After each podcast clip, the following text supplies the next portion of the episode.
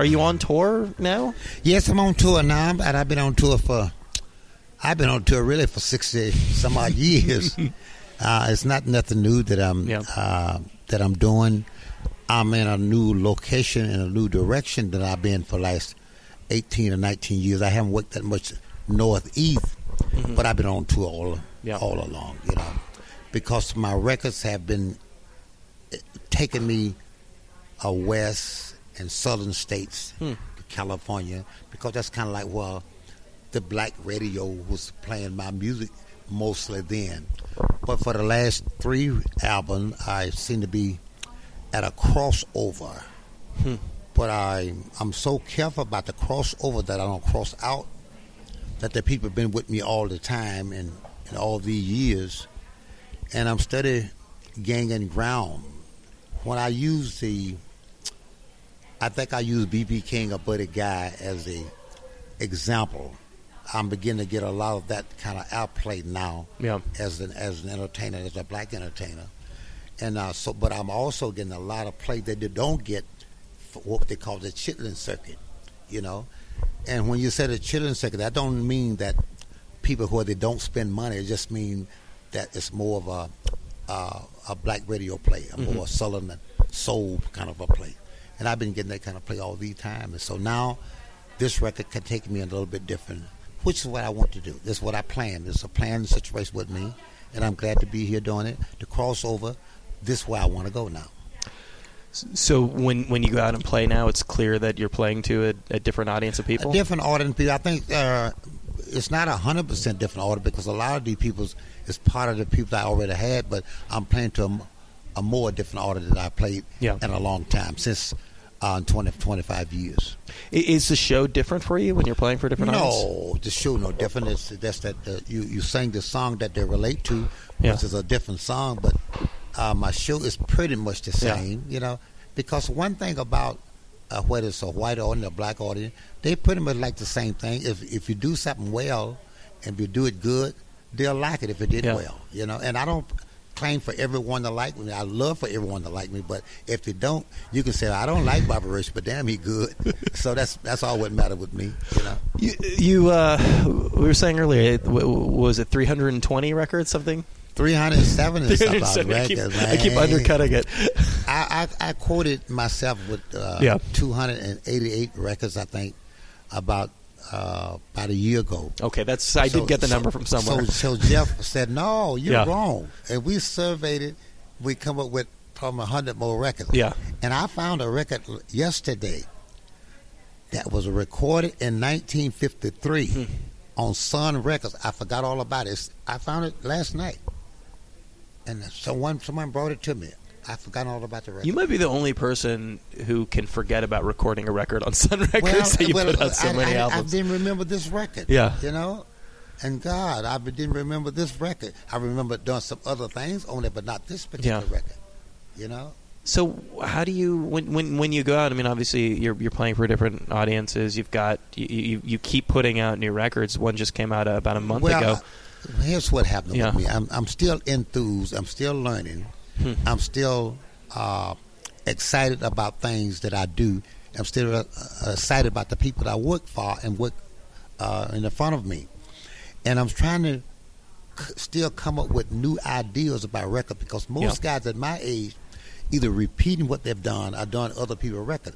I'm steady writing Hmm. and putting out new records and new ideas, and uh, and that's where I am now, man. And uh, and I'm, and I'm if this record do what we think it's going to do, you ain't seen nothing yet. When when when you talk about new ideas, are are, you- are you are you speaking musically? Are you Yeah, are you out there? Are you out there listening to new stuff? Oh yeah, God! Yeah. I listen to everybody. I Yeah. listen to jazz. I listen to rock and roll. I listen to uh, Hank Williams Jr. I listen to uh, everybody I can listen to about music and about life Mm. Because there's nothing new under the sun. But I I try to have a new approach to it. Yeah. So I'm thinking about all the things. Then I'm learning uh, what the white audience like, Hmm. more or less than what they want and what they used to. I'm listening to other young artists play. I listen to the old artists play. And I'm being who I am, I, I've listened to the past, so I'm listening to now and the future. And I'm always I'm studying where do I go next? Hmm. and I think I had a little handle on what I should do. You know. I, I get I get this this feeling from the outside that most blues audiences are interested in something traditional that they you know that, that maybe they don't want to hear you doing too many different things with the form. Is do you encounter that with audiences? Uh, well, I think uh, what I'm listening to now, what I think I hear from the audience, yeah, they want to hear a good story, but they also want a good music behind the Mm-hmm. story. Mm-hmm. But I think first of all, for the first time in a long time, people are into more story now. They're into the music. Hmm. They want good music, but they do want a story. yeah, Uh, they want you to be saying something. The story got to say something. yeah, This song I, I have out, this record I have out now, entitled Porcupine Meat. yeah, It's not just the only thing on that CD that's good. I think everything on there relates to the people that, that Yeah. listen to this. Because when you're talking about porcupine meat, I'm not talking about something you put on the table to eat. It's an example to someone doing you wrong, but Yeah. yet you can't leave it alone. Something uh, you you you have you can't see yourself cutting it loose because you're afraid that if you cut it loose or get someone else, you find something just a worse, uh, uh, even better or worse. So uh, you're damned if you do, and you're damned if you don't. That's porcupine meat. Yeah. Too fat to eat and too lean to throw away. They, in the uh, when when the record was being released, they they mentioned the, the Chicken Head song, and it sounds like I mean it sounds like there's there's a there's a, a connection there as far It as is connected, Yeah. man. It is connected. You. This is the first time that I did an interview. yeah That anybody picked my whole card. I'm gonna tell you what you just did. Louis Jordan was the best yeah writer to me in life. He always wrote about chicken, dog, cow, chicken. He wrote this Fish song about the fish fry. He wrote Yeah. this song, yeah, fish fry. He wrote this song uh, about a buzzard and a monkey was apparently good friends, and a monkey probably was better friend to the monkey to the uh, to the buzzard than the monkey than uh, the buzzard was to the monkey. So he tricked the monkey to have a ride with him in the air because he could fly, and the, uh, the monkey could not fly, no wings. And he wanted to, to, to harm the monkey for some reason, and he got him up in the air, and he started doing like this and shaking, and the monkey put his tail around his neck and tightened up on him. And he said, "Mon- "Hey, monkey, you choking me." He said, "Well, straighten up and fly right. Stop all this zigzag." So that was a record. Yeah. Straight up and fly right. By by by by, by the artist. it's by- like uh, it's like an Aesop fable it's right. almost, right Exactly. Yeah. Exactly. So I come with my first big gold record with chicken heads. Yeah. Now I talk about chicken head. I talk about night fishing. I talk about all these kind of things. Louis Jordan put it on me, man. You know. but but, th- but that I mean that seems like a uh, an example. What what year was that? Was the Chicken Head come out? Uh, I wrote it in 1966, Okay. but it come out to 69.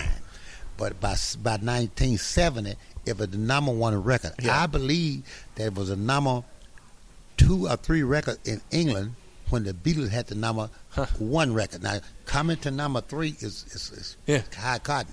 In the U.S., Jane, I had the number one record on the Hmm. uh, uh, soul charts. James Brown had the number two record. Bill Withers had the number three. To beat them out Yeah. in them days, you know, I was in high cotton, man. Th- I mean, that's that's a pretty good example though of something that um, you can get away with saying certain things if you say them in certain ways, Yes. right? I mean, isn't that?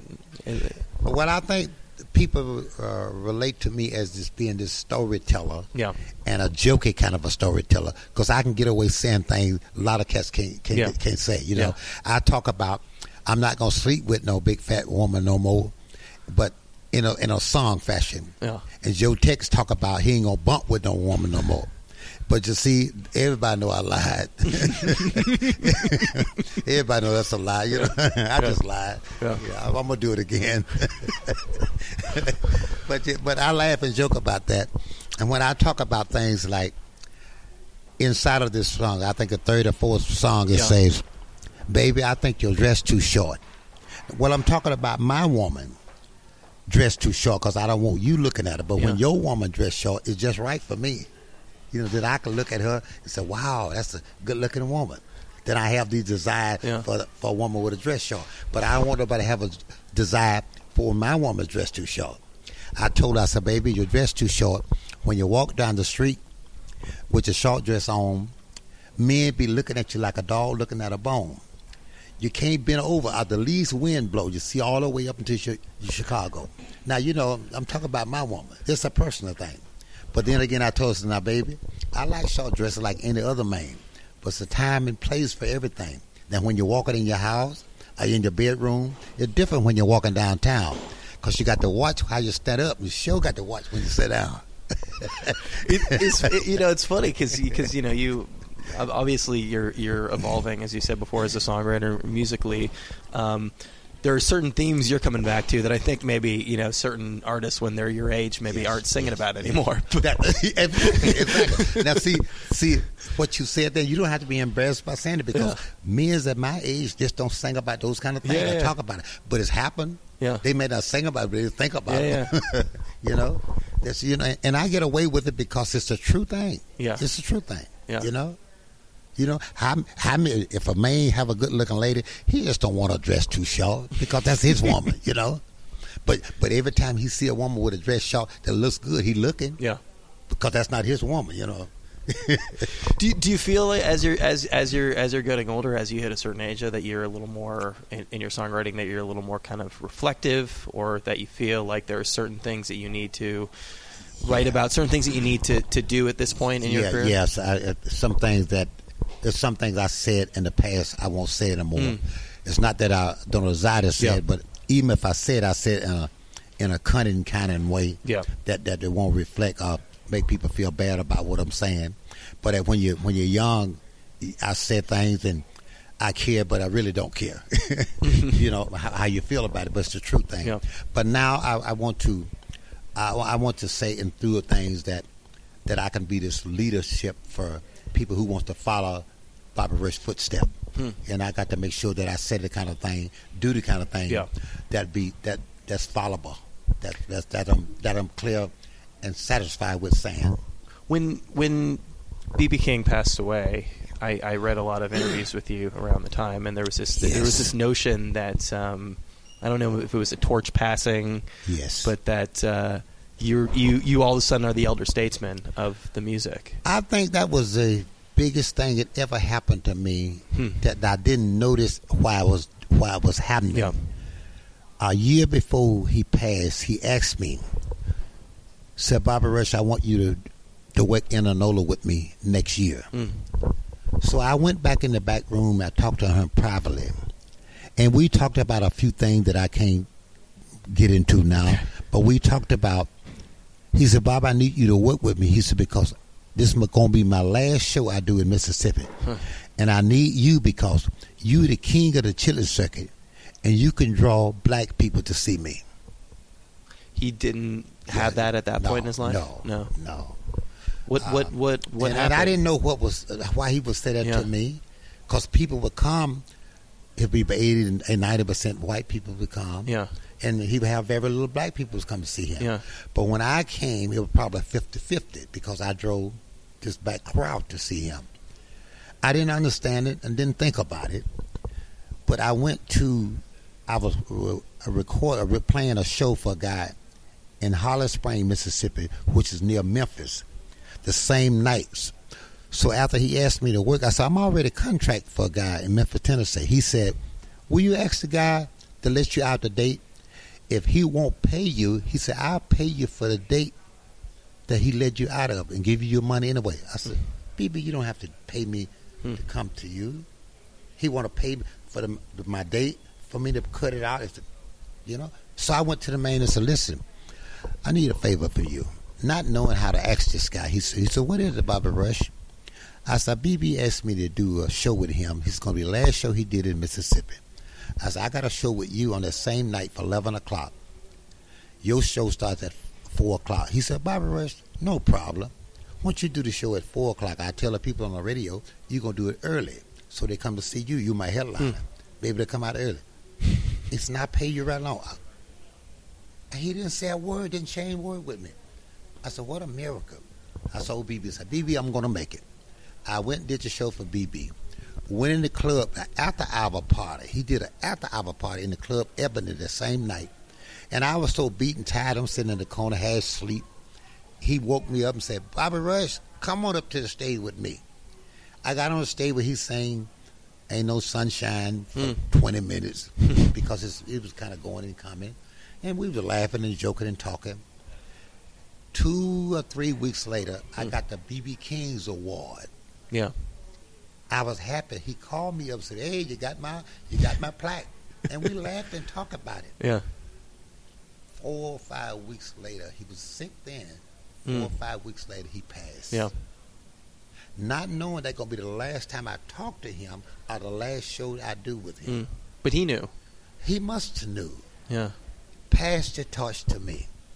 Then somebody called me and said, Bobby Rush, you know, uh, look like you the grandfather of this thing now for BB passed the torch. I said, no, got to be Buddy Guy, somebody like Yeah. that. But when I check the age, I'm a little bit older than Little Richard.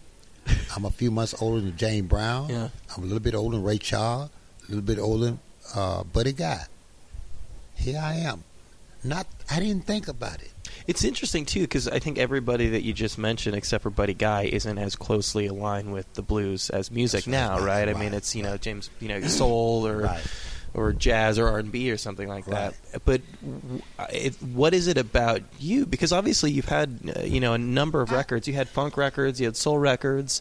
What keeps bringing you back to that? Why are you so I- closely aligned with the blues? I don't, because I'm a blues man. You're a blues man. I'm a blues man. Yeah. If, if- you notice what I'm doing and saying inside of my Yeah. song, it's nothing but the blues. Yeah. I just mortified my music to the now people and the young people, Yeah. white and black, can relate to more of me what I do. I think they relate to me more than they do uh, a few other guys around Mm-hmm. because uh, James Cotton and, and Buddy Guy, also great guys Sure. to play the blues, but Yeah. I think I'm a little bit funky on their ears. Yeah, when yeah. I say funky, I think my music relates to the young people a little bit more. Yeah.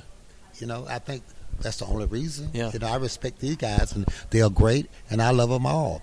I would love to do something with these guys, Buddy Guy, and uh, James Cotton, and people like that. But uh, we, we it's a little different in our approach. What I have done, what I'm still doing, is mortifying the thing that I do, because just like we are doing an interview now, 20 years ago we couldn't sit here and do this have the same quality. yeah. I do the same thing. It's almost like when I was a boy, we had outhouses because we didn't have no toilet inside the house. We went outside to go to the bathroom. But nowadays, you don't have to go outside. You got bathroom inside the house. And in my house, I got nine bathrooms. They all smell better than they do did then. But guess what? Mm. What you do in them haven't changed. That's the same. Yeah. Yeah. And that's what I kind of do with my music. Yeah. I talk about the same thing, but I'm mortified by playing to what's going on Yeah. today in life musically.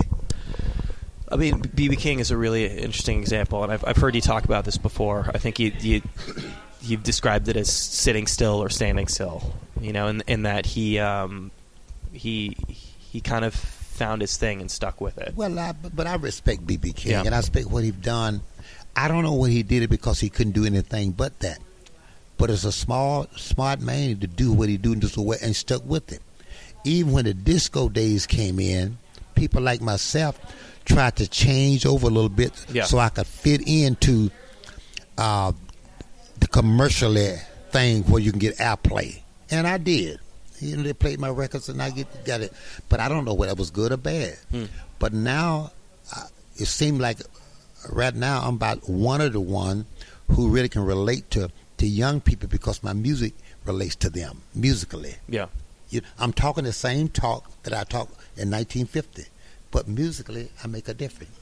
I, I, I- I saw, you know, you, you, you were quoting Ray, Ray Charles at some point. I think it was Ray Charles who uh, approached you.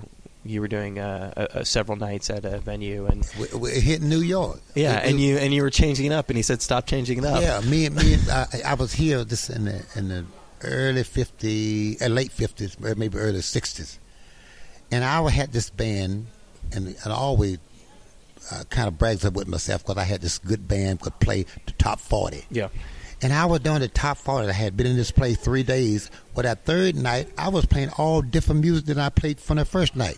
Because it's a tourist kind of a thing. We got different people coming in. And Ray Charles looked at me and said, Bob, so what you doing? I said, well, I'm changing my show tonight. He said, why are you changing the show? I said, because we've been here three days. He said, but your show is working. Yeah. He said, son, let me tell you something. If you got something working, don't change shows, change towns. if it's working, Yeah. go to another town. So what? So uh, what did you learn from that? I mean, obviously I you learned kept from that. changing. I learned from that, but I but I changed the music, but I never change the story. yeah. Yeah. I may do chicken head in an upbeat, but if I if if, if I would pick my guitar today, I would play uh, whatever I'm playing. I would play it in today's music, but my story I would sing the same song that I sung in 1955. Yeah. Do, do, do you think that the fact that you've been evolving over all these years has been a positive for, for your career? I don't know what it was, but I think I'm just so blessed. Yeah. I was talking last night as I did the BB King, and I was looking at the audience, and I thank them for looking at me and accepting me for who I am. I didn't have to cross over and cross out. Now, when I first started, I believe that when I got to put the girls on the side of me, and the, and they dancing, I think people thought that was I was like, I don't know what they thought that it may be too raunchy or whatever they thought. But now people, when they don't see me with the girl, they say, "Well, where's the girls?" You follow me? Yeah. Because maybe I made a Yeah. believe out of them that just and it's just about show business. It's Yeah. about me working. I didn't mean any harm about it. I wasn't trying to lure anybody into anything. I was just trying to be a showman, be a showman because I believe if you look around, I'm one of the few guys who left with a show. Yeah. You got plenty of guys who play guitar, plenty of guys who play keyboard, plenty of guys do do what they do well, but it ain't many guys who do a show. Yeah. So I'm I'm I'm really curious about this question about blue about about blues and, and traditionalism. Um, this idea that now that BB King isn't around, now that a lot of people aren't around anymore, whether it's somebody's job to to keep that going, to keep the torch of, of the blues going. I think that's gonna be a a, a of BB forever, Yeah. but it won't be that you can't ever fill his place. But he won't. The, you know, the the idea of where he's where he was going won't ever stop because there'll be somebody always to come along and like around uh, around in the, in the bush, you know. And I think I'm one of the one in the bush. Hmm. And when I leave, there'll be someone else to come along. Yeah. We have uh, uh, guys in the southern states like Dexter Allen, uh, uh, Vicky uh, Allen, and you have uh, Stevie J, in uh, and many other guys like that. You have uh, uh, about four or five, maybe six blues guys around the Delta area that's Mm. playing the blues. And the guys gonna come along and they're gonna be doing it well and doing it good. Yeah. But I think if they have to do it in their own taste in their own way, if they think about BB, it's good to think about him, but they can't do BB because that's been done. They got to do it themselves. And I think what's what's hurting a lot of the guys, everybody want to play like BB or Albert King up on the Mm. take the guitar and do the squeezing. I, that now that's my opinion. That may be the downfall Yeah. everybody you should get your own thing and and and, and do that still But, but you, but ear- but early on, you know, obviously, when, when, when you're starting out, when anybody's starting out, you you take those, you you, you build on those. You want to sound like somebody. Who did you want to sound like when you first started playing? I, I can't think of a person I want to sound like. I, th- I think a person Yeah. I want to be like Okay. for being status like with Louis Jordan. Yeah, yeah. That's dumb enough. I want to be that because they was popular. I want to Yeah. be popular, but I want to do my own thing. I never know- sounded like I- Louis Jordan. No, I know. I never tried to. Yeah. I never tried to. Uh, maybe that's crazy, but man, when I was 60 years old, I know exactly what I want to be Hmm. from that time. You know, I want to be two things important. I want to be this great entertainer from both ways, a comedian and a whole. And I'm, Yeah. if you listen at my songs, I'm a comedian, man. I'm a stand-up comedian. Yeah. That's what you know. That's, that's that's what I'm about. You know. When when did you when did you first hear the music that you wanted to play? when I was seven, eight years old, my daddy is a preacher, pastor of church for about 45 years in one, 47 in another church. My cousin gave me a guitar I had been listening at Randy Record Shop and a few little radios at night, and I said, I'm gonna get this guitar. And I didn't know anything, but I heard Muddy Waters and heard Lightning Slim and Lightning Hopkins. Didn't know anything about anybody else really. And I wanted to play, but I didn't know how to tune this guitar. My cousin gave me this guitar, and I hid it in the loft. We lived in the country. And I hid it there for about a week, and it was so warm so hot up in this loft, the neck bowed. but we had horses and cows. We had a where we put water into a trough, and every two or three days I would get the guitar and soak it in this water so the neck was straightened back out. and it was straightened back out. So one day my daddy said, Junior, I'm a junior. He said, Boy, and matter of fact, my name is Emmett Ellis junior Mhm. His name is Emmett Ellis. I changed my name because I respect my daddy, what he stood for as a preacher and uh, as my father. He said, Bring that guitar here, boy. Wow, I thought he was going to take it, uh, whip me about having it, because I hadn't planned to play no a gospel song at all. Yeah. And I didn't. He said, Give it here. And he took it and tuned it up. I was excited. I said, Wow, my daddy can play. And he reached up and he had old harmonica up on the desk he'd been had. He never played it, but this time he got it and he played it. I said, Wow, he can blow the harp too. Wasn't playing it that well now when you look Sure. back, but to me he was playing. Yeah. And he said, I'm gonna play you a song I used to sing for a little girl when I was a little older than you. Well, when he said that, I went to hear it because I know he gonna sing about my mama. Uh-huh. I thought. I either thought he gonna play Glory, Glory, Hallelujah. So he started singing. He said, "Me and my gal went to chinquapin hunting. She fell down and I saw something." I said, "Daddy, my daddy." Listen, what he I said, "Daddy, The preacher. preacher." I said, "Sing it again, Daddy." He said, "Me and my gal went to chinquapin hunting. She fell down and I saw something."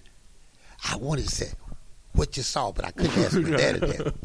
So I said, sing it again. And what I wanted him to do is sing the next verse because I thought in my little mind that the next verse going to explain what he saw. so he's, my mama's in the kitchen cooking. Before he could sing it again, he said, she said, you know what I mean? Don't sing Yeah, that yeah, kind yeah. of song to that boy. Yeah. So I said, sing it again. He read back and he started singing it again. By that time, he said, me and my gal with the tanky bin. I said, daddy, daddy. I'm trying to get his attention. I said, how big was she? He said, she was fat, boy, big fat woman, weighed 300 and something pounds. And in my mind, 300 and something pounds. And he kind of waved his hand like that, like Mm. the distance. I could just see it in my mind, woman that wide. I said, what's your head on? He said, nothing but a dress. Now, can you imagine in your Yeah. mind a fat woman falling down this wide with nothing on but a dress? I know my daddy had his eye full. And I said, wow. I said, sing it again. He said, me, my gal, with a shaky man. My mama was walking towards him by that time. I said, daddy, daddy, here come mama. He said, me and my gal with the shaky bin, hon. She fell down. He looked around, and I kept running. so I never know what the next verse was Yeah. going to be. And I always was curious about that. But I knew then I wanted to be a blues singer. Yeah. And I wanted to sing, sing song that had this dead line, this borderline. Yeah. Because he sung it to me, I had to figure out what he saw. Huh. And I knew I had to sing me a song like that. So then I cut a record like Sue. She kneeled down, then never tell what she did, but always sung that kind of song, makes you think about what it was before I got to it. I never, and I never said anything, you know. You, it, it- I mean, that plays into the idea of being a comedian too, right? Oh yeah, yeah. It's a setup. It's a setup, punchline. It's a setup punchline. Yeah. and you never say anything. Yeah. You you you give them something to think about, and they added one and two together. And it, it's also like it's also like chicken head from the standpoint that you can get away with certain things if you don't Oh, actually yeah. say those things, Oh right? yeah, but see when I when I recorded Chicken Head, Calvin Carter, who had Vee-Jay Record, asked me, he said, Bobby Rush, I'm gonna record a record on you, man. I said, okay. He said, but you got to give me two songs. I said, I got two songs. So he he- had a, a business partner with a Jehovah's Witness preacher Mhm. was a partner. So he said, "You got a record ready?" I said, "Yeah, I got a record ready." He said, "What the name of?" it?" I said, Chickhead. Chickhead. Chick Now, Yeah. oh, we can't cut no freak record like that. That's what the Yeah. Jehovah's Witness said. Calvin Carter said, "Oh, what, what it's about? Where you from? I said, I'm from down south. He said, oh, yeah, they eat chicken heads down south. He said, let me show you, what's the liver's about? I said, Daddy told me on his dying bed, give up your heart, but don't you lose your head. Mm. You came along, girl. What did I do? Lost my heart. My head went too, which had nothing to do with the chicken. so he said, "Yeah, we're gonna cut that right over their head." He said, "But we need Yeah. a B side." I said, "I got it." He said, "What is it?" I said, "Mary Jane." He said, "Oh man, that's a good one." Mary Jane, I had a girl did me wrong, and I wasn't talking about the woman at all. No, no, no. I was talking about the reefer. I'm about smoking. So I got, so I got me two guys in the room didn't know what I was Yeah, talking yeah, about. yeah. I said, Yeah. I can use this to get over, you know. How did you go from how did you go from dad's a preacher to, to singing about that? well, my, my when my daddy was singing to me about about uh, about the about the fat girl, yeah. I, maybe he didn't mean it like that at all. But I took it like that because in my mind, he never told me the, what the girl looked like after he fell down. He just said she was real fat and fell down with nothing on but a dress. My thought was that if she fell down, the dress went up. Yeah. You know, little Yeah, guys. yeah, yeah. And, and he could, if she if she that big, he saw something. But but he but he uh, he never tried to stop you. He didn't No, restrict my, the my, my dad Yeah. my dad was influenced me for this reason. Hmm. During those times, I heard I didn't know about it. I heard through the grapevine that men's as a preacher and religious people were saying uh, blues were devil music. Yeah. But my daddy t- never told me that at all. Hmm. He never told me to sing the blues, but he never told me not to. Yeah. So with that respect, it was a green light for me. I was gone, man. I was hooked, man. Man, I was hooked. When did you when did you actually start playing out professionally? Oh, I was about 15. Yeah. 15. Couldn't go in the club until I was 18. Mm. But I used to. My dad was was live on the country. We had the had a didn't have no uh, electric heater. We had stove and wood stove, Mm. and I, he would buy them big old long matches, and I would go out and stretch them big matches and blow them out real quick. Give me about ten of them, and I could take the split off of them and draw me some mustache. and I have me some Vu Man shoes. And I take his, my old daddy's hat and go uptown to a place called Jitterbug. Go up to Jitterbug, and I would sneak in, put me put me a little two piece band together. A guy called Drum, and put me a little band together, and go in there. And wasn't playing well. I was uh, I, I didn't have a, a drummer. I had my two guys were playing guitars. One wound out guitar, and I was playing guitar. I had another guy was playing bass, but it, it was on a guitar. So we didn't have a drummer. So I switched over and bought me a little set of drums. so I was the drummer playing with the band. You know, called Bobby Rush and the Three Jivers. Mm-hmm. Three Jivers, the jive, talking jive Yeah, yeah. and I would play that, and he and he found it out, and I would go out the back door. He let me out the back door. Another guy was old enough. One guy I was playing with, Boyd Gilmore. He was Elmo Jane's first cousin. He must have been 20, 25 years old. But I was the little guy who put the band together. Now I probably was the less player in the band, but they couldn't fire me because I owned all equipment. they couldn't find me. And it was I- your name on the band. Oh, mine was mine. I was, I, It was know, Bobby Rush's band. and, and I never went Yeah. for no one. I, I always from the Yeah. very go from from 15 years old had my own band. Yeah. I never worked in nobody else's band, but just maybe sit in with guys. But but I had Elmo James. I had even Muddy Waters all come to play with me, but I never played with them.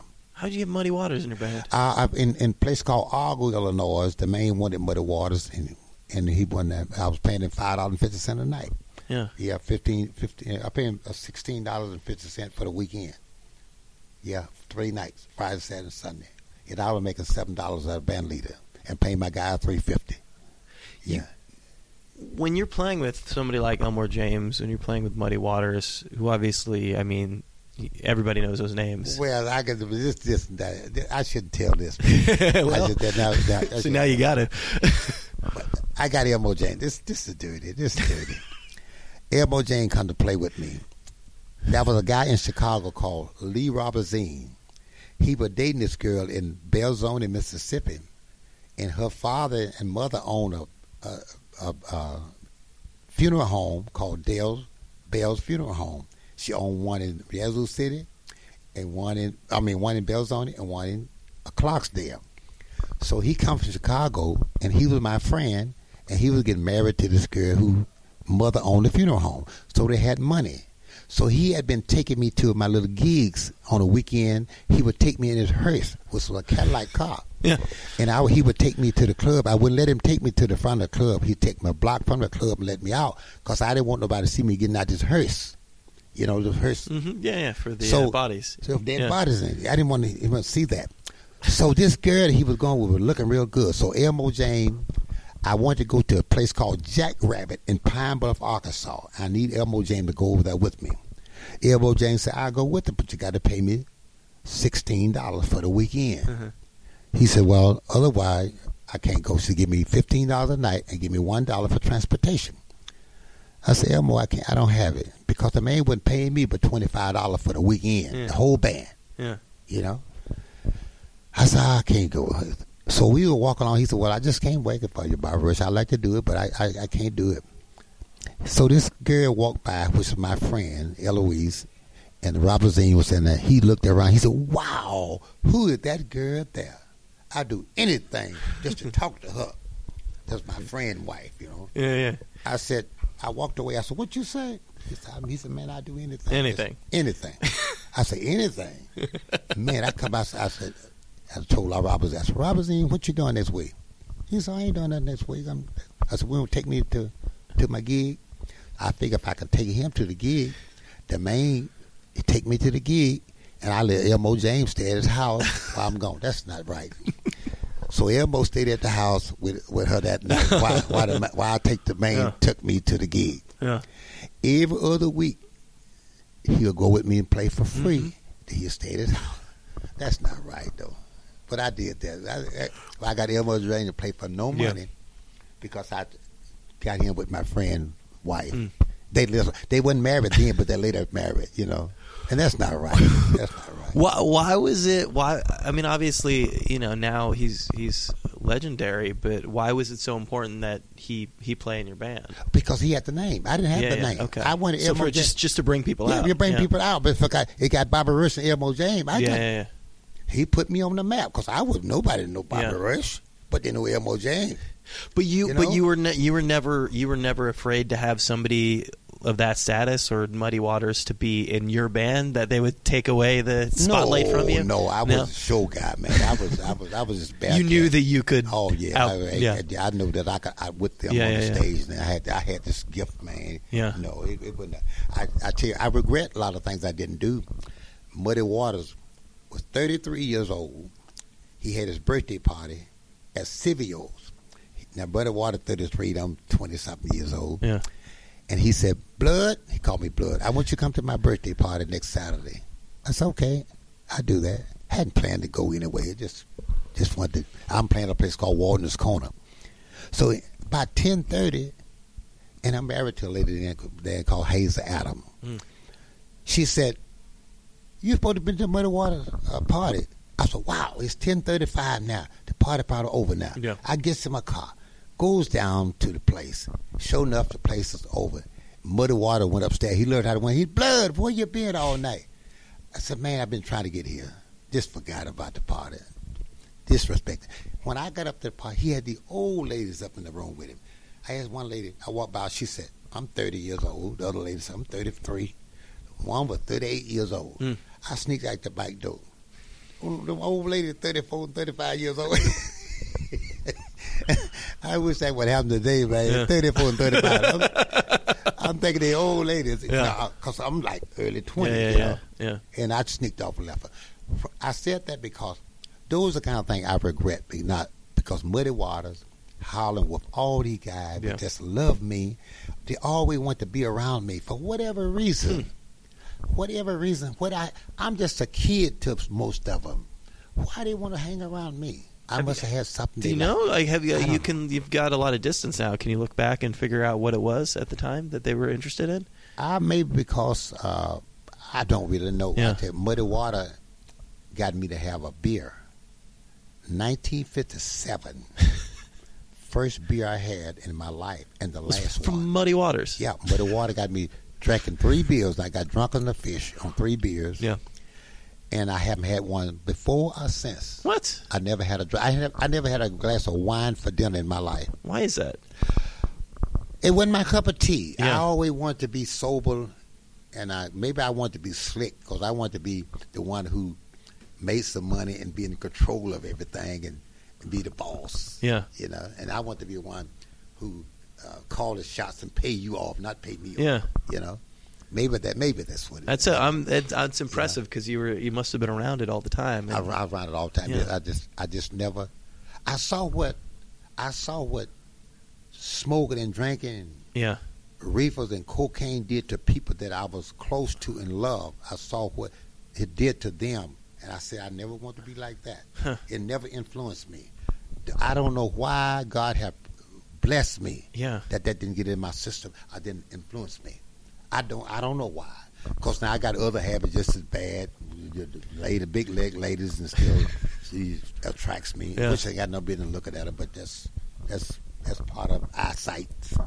But you know. but you found that not not taking part of that, not not drinking or, or smoking, you were still able to uh, interact with people. It didn't. I- being the guy in the corner not drinking didn't. It didn't bother me because I was all when they was drinking and having fun. I was always scheming how I was going to Yeah. make a dicker, uh, Yeah. make a dollar, and learn what I was doing. I was always trying to learn what I need to know about the business itself, Yeah. how to promote, how to book, how to be an agent. See, I was trying to learn this so I wouldn't have to do it for myself. Let me tell you what I mean about that. Because see, I was going to write a song till I find me a good writer. Mm. I was going to promote myself till I found a promoter. I was going to book myself till I found a good agent. Yeah. I was going to produce myself till I found a good producer. I was going to manage myself till I found a good manager. After 25 or 30 years went by, B.B. King said to me one day, he said, Bobby Rush, it's been 40 years ago. He said, I need you to p- produce me, to produce a record and write me a good song because I like the way you write. Now it's dawned on me, do I have something B.B. King want? What am I? And so when I look back at it now, God was fixing it up for me Yeah. to learn what I need to know for myself. When he came along and he he asked you that, you didn't you, you didn't consider yourself a writer at the time. No, at the time. Yeah. But he want he, he or one of him and Quincy Jones was one of the few guys Yeah. who influenced me. I was went to Kenny Gamble and Leon Huff Yeah.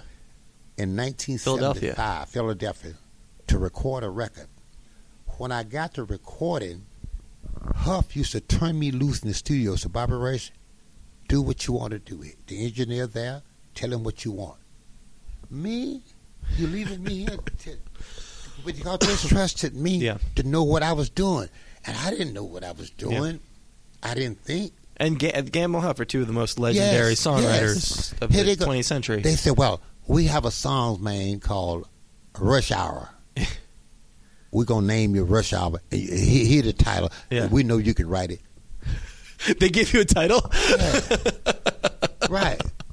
And man, they believed in me. Yeah. You know. we we want you to write a song yeah. with this title. Yeah, because they they know that. Yeah. All right. That's That's funny. what they come to. Well, we got a title. Hey, Bobby Rush, can you come up with something like this? Uh, this ideal. Uh, and oh, oh, sure, can. In a few minutes, I got the song written. They thought I was this genius, and I went there to learn from them. The only reason I left them and went to Mississippi to do my own labor Mhm. because I went there to peep their head and learn from them and steal what they know Yeah. to add what I. But when they when they had so much respect for me, I couldn't learn anything more from them. Yeah. they had so much respect for me. So okay, you have it. They wanted to learn something from you. Yes, yes. I When- didn't know. I didn't know I had anything they wanted to know, but apparently Yeah. I did. When, when but I but I can tell you this. But that taught me a lesson. They was one of the few guys who taught me and made me believe in myself to do what I'm doing now. Yeah. When when somebody somebody like BB King, who obviously you had tremendous respect for, approaches you and asks you to write a song, how do you how do you write a song for BB King? I, I don't know. I tell you. I, but but but he thought that Yeah. I would write something that that that related. And so I went. I, I made a mistake Mm. to go into Bobby Bland. I said, Bobby Bland. Yeah. I said, you know what happened? He said, what is it? I said, BB King asked me to write him a song, And he said to me, we're a good friend. He said, I'll tell you what you do. If you write a song, don't speak to me no more because I've been asking you to write a song for me on the how long. now I'm standing between uh, uh, rock yeah. and a hard place here with two friends, and they are my friends, you know. Yeah. And, and, and I just, I just, uh, God, I don't know. God has really blessed me to be in a position and be in a time and a place that I am now. I have crossed over to a white audience who listened to me and never had to cross out because I saw many guys in my position say, I'm going to record like this because I think this is what white people like. I'm going to record this because I think this is what black people like. I've been blessed enough to record what I feel and hope everyone like it. It's not a black and white issue with me. It's about the music and the love of it. There you have it. That was Bobby Rush. Uh, I I believe that was the first time I've ever had a conversation with a musician where I said, uh, "So you you you've recorded 300 songs in your career," and then he stopped me and, and corrected me and said, "Actually, we went back and recounted, and I I think it's uh, closer to 500." He's 83 years old. He's still going out there and, and touring and. Um, his last album, Porcupine Meat, just came out uh, a couple months ago, and it's really, really fantastic. I, I highly recommend that you pick that up, uh, along with uh, pretty much uh, everything else he's done. He's had a really fascinating and, and wonderful and, and diverse career, and you know he's uh, I I'm I'm a fan of a lot of blues musicians, um, but as somebody who came into music through rock, you know, I, I think that a lot of um, lot of a lot of lot, lot of a lot of players in the genre kind of find their sound and and just you know pursue that for for an entire career. And he's he's been changing with the times for several decades now, and, and it's always fascinating and and and, and exciting. Um, and, and, this particular interview was from um, I think maybe a month or two ago. It was something that I've been holding on on for a while. Um, you know, kind of waiting for the moment when I felt like I, on a personal level, needed a bit of a pick me up, and I suspect uh, a lot of other people out there do as well. Uh, you know, something that's um, funny and and and and thoughtful and, and interesting and, and insightful and and, and and and in its own way kind of hopeful as well. Uh, really, really enjoyed that conversation. As, as fascinating, maybe even more so than I, I expected it to be. So, uh, thank you so much to him for taking the time to do that. Thanks for, to uh, to Kerry for setting that one up. Thanks to you guys, as always, for listening to the show. Um, if you uh, if you enjoy the conversation, I highly, recommend you uh, go out and pick out his uh, new record, Porcupine Meat, out right now. Um, please, uh, if you've been listening to us for a while, consider rating us over on iTunes or wherever it is that you get your podcast. Um, maybe send in a little money our way over on Patreon. It costs money to uh, to host this thing. It costs money to pay Brian, uh, so any little bit helps. Uh, if you've got any feedback, it's rylcast at gmail.com. Follow us on Tumblr. It's rylcast.tumblr.com. That is the first and best place to get all of your RIYL related information. Uh, like us on Facebook. I think that's uh, I think that's about all I got for for this week. I'm gonna go Gonna go take a nap now. Um, we we've uh, got a lot of good shows in in the hopper. Um, you know, in fact, uh, I think I, I think I did four interviews over the course of the last week. So lots of great stuff coming up. So stick around because we will be back just about this time next week with another episode of RIYL.